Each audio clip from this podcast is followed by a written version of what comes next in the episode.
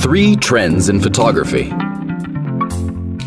If you're into photography, you might be interested in these three trends selfies, forced perspective photos, and photo bombing. Selfies. A selfie is a photo that you take of yourself. You can take a selfie with a digital camera, a mobile, or a smartphone.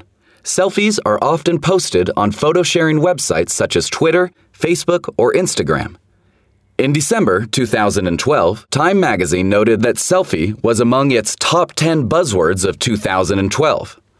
A poll commissioned by smartphone and camera maker Samsung found that selfies make up 30% of the photos taken by people aged 18 to 24. Forced perspective photos. Forced perspective photos create an optical illusion. Many forced perspective photos consist of one person in the foreground with another figure or object in the background. The person in the foreground often appears larger than normal, and the person or object in the background appears to be smaller. This effect is achieved by having the person in the foreground appear to touch the person or object in the background. For example, a woman in the foreground could hold out her hand and appear to touch the Eiffel Tower, which is in the background. Of course, you can create optical illusions like these with software such as Photoshop, but doing it for real is a lot more fun. Photobombing.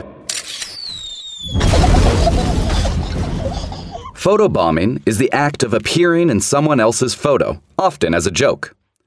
A number of websites include sections on photobombing, especially the photobombing of celebrities. Photobombing by animals is also quite common. One of the most famous animal photobombers is known as Crasher Squirrel. He appeared in a photo of a Minnesota couple who were taking shots of themselves in May 2009 at Banff National Park in Alberta, Canada. As they were sitting on some rocks next to a lake, a golden mantled ground squirrel stood up right in front of the lens and appeared in the shot.